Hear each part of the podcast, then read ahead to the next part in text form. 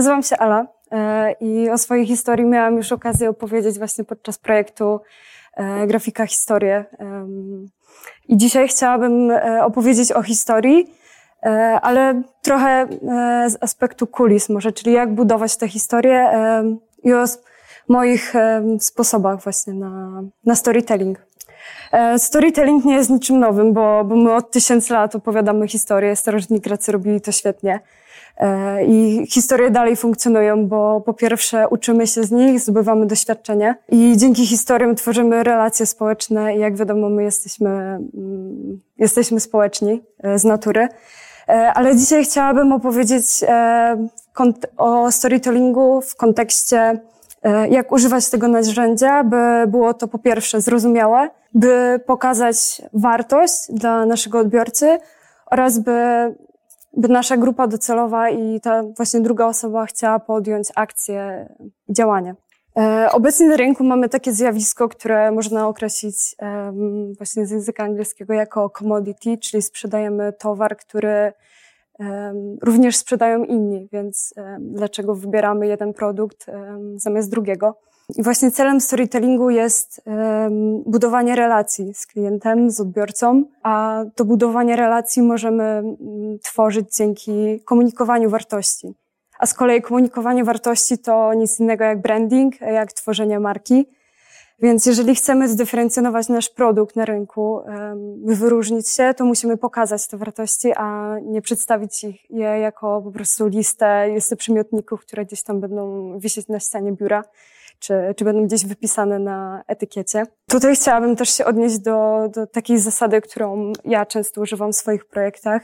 Chodzi mi tutaj o zasadę form follow function, czyli byśmy skupili się na, na funkcji, na tym, co chcemy powiedzieć, byśmy nie obudowywali naszego projektu w, w idee, które totalnie nie odzwierciedlają e, jakby produktu i byśmy byli szczerzy w tym, w tym co robimy.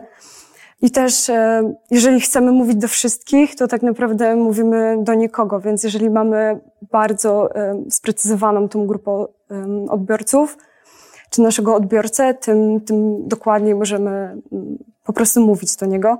Tutaj też staram się e, pozwolić swoim odbiorcom myśleć. I co mam tutaj na myśli?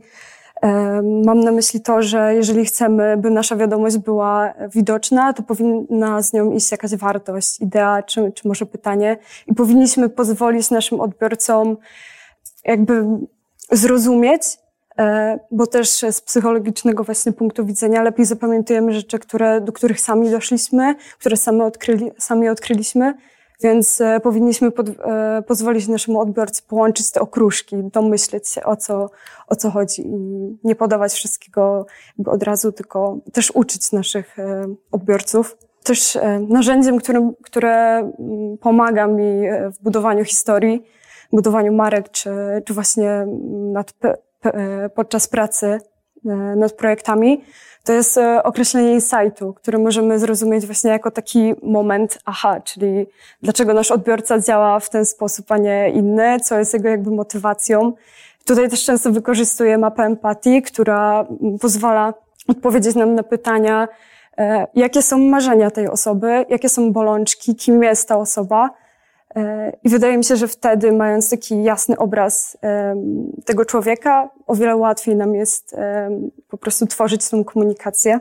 Tutaj chciałabym e, poruszyć taki aspekt, jakim jest wartość produktu, bo mamy core value, czyli wartość użyteczną produktu, która składa się, na to składa się na przykład e, produkcja, Czyli wszystkie te aspekty, y, dzięki którym możemy wytworzyć ten produkt, ale mamy też extended value, czyli tą nabudowaną wartość produktu.